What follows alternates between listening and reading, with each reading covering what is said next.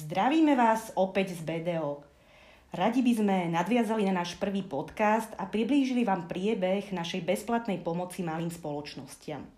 Teší nás, že počas jediného týždňa požiadalo o pomoc približne 70 spoločností z celého Slovenska a to zo zhruba desiatich priemyselných odvetví. Zistili sme, že zorientovať sa v štátnej pomoci a usporiadať si podnikové financie je to, čo tieto spoločnosti najviac potrebujú. Záleží nám na nich a preto sme sa rozhodli naďalej im prostredníctvom našej iniciatívy pomáhať. Moje meno je Natália Krupčíková a rada by som teraz položila kolegovi Tiborovi Vincemu otázky, s ktorými sa na nás spoločnosti najčastejšie obracajú. Tibor je priamo zapojený do našej iniciatívy a verím, že jeho odpovede vám dokážu pomôcť. Takže Tibor, v posledných týždňoch bolo schválených viacero opatrení na pomoc podnikateľom. Je náročné sa v nich zorientovať? ďakujem, ďakujem Natália. Zdravím vás všetkých, moje meno je Tibor, ako už Natália spomenula. Áno, áno, je to tak, je, je, to náročné. Viac menej mnohí podnikatelia sa už pred prepuknutím pandémie koronavírusu stiažovali na časté zmeny v, diano, v daňovej, ako aj pracovnoprávnej aj účtovnej legislatíve. Momentálne sme svedkami toho, že vláda na dennej báze predklada nové návrhy opatrení, z ktorých viaceré sú ešte stále v procese schváľovania. Ďalšie už boli schválené a začínajú sa implementovať, ako napríklad príspevky na udržanie zamestnanosti alebo tento týždeň dokonca schválený balík daňových opatrení, ktorý obsahuje už skôr medializovanú možnosť neplatenia predávkov na daň z príjmov alebo možnosť odpočtu neuplatnených daňových strát. Aha, ďakujem. A teda keď sme pri tých e, daňových stratách, v čom spočíva toto opatrenie, ktoré sa ich týka?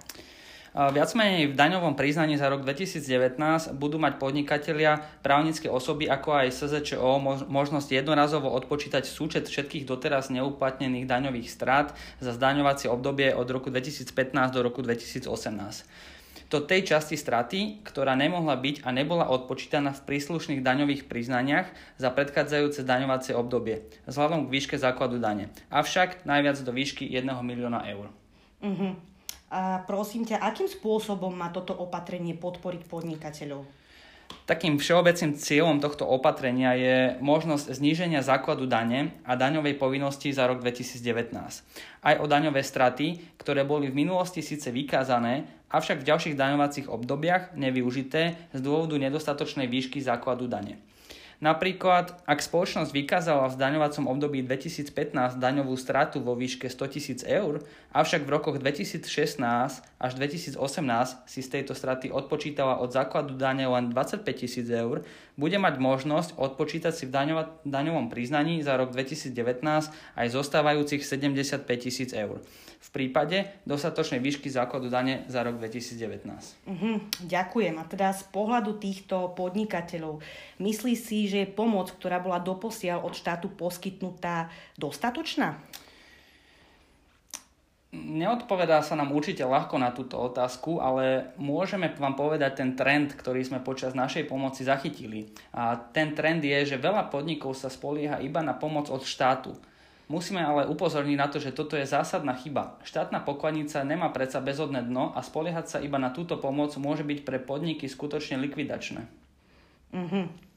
A teda, ako si takýto podnik v ťažkostiach vie pomôcť inak, keď sa nemá spoliehať iba na vládne opatrenia? V prvom rade je veľmi dôležité urobiť si poriadok v podnikových financiách, takzvané urobiť si poriadok v kuchyni. Aby sme nerozprávali iba v odbornej terminológii, je veľmi dôležité zistiť, koľko prostriedkov mám k dispozícii a s čím môžem narábať. Ako náhle máme v tomto jasno, je potrebné sa orientovať na zníženie nákladov a zároveň efektívnejšie kolektovanie tržieb. Je potrebné naozaj identifikovať všetky také luxusné a nadbytočné výdavky a snažiť sa ich znížiť a eliminovať, a to môže napríklad spra- spraviť outsourcovaním niektorých služieb, ako je napríklad účtovníctvo, vedenie miest, údržba, logistika a ďalšie aktivity, ktoré nie sú úplným tým priamým jadrom vášho podnikania. Ak ešte nevyužívate napríklad elektronickú fakturáciu, skúste s ňou začať, je to oveľa rýchlejšia alternatíva, ako môžete kolektovať tržby a určite vám to pomôže znižiť aspoň časť vašich nákladov. Ďakujem, Tibor. No a podľa teba stačia tieto rady na to, aby podnik prežil túto krízu? Určite, určite nie, určite nestačia. Tieto rady, ktoré som spomenul, sú iba naozaj čiastočné a je ich o mnoho viac. V rámci našej iniciatívy Pomoc malým podnikom ich poskytujeme úplne zdarma. Stačí jednoduché vyplnenie nášho formuláru, ktorý je umiestnený na našom webe a my sa vám ozveme a určite vám poradíme. Treba si uvedomiť, že aj keď sa pomaly začína obnova ekonomiky, otváraním niektorých malých obchodov a služieb, stále sme túto krízu neprekonali a preto sa treba dôkladne pripraviť na jej vyvrcholenie. Je potrebné bezokladne začať s budovaním finančných rezerv, napríklad prostredníctvom odpredávania zásob, ktoré nevyhnutne nepotrebujete, a to aj využitím napríklad alternatívnych spôsobov. Treba sa naozaj zamyslieť, ako inak viete predať váš tovar a zbaviť sa tých nepotrebných zásob kľudne napríklad aj online predajom. Mm-hmm. No a čo teda, ak podnik nestihol správne reagovať a momentálne je v situácii, že nestíha platiť svoje záväzky? Uh, to je tá situácia, kde, kde by sa podnik dostať nemal. Ale základným riešením každého problému je včasná komunikácia.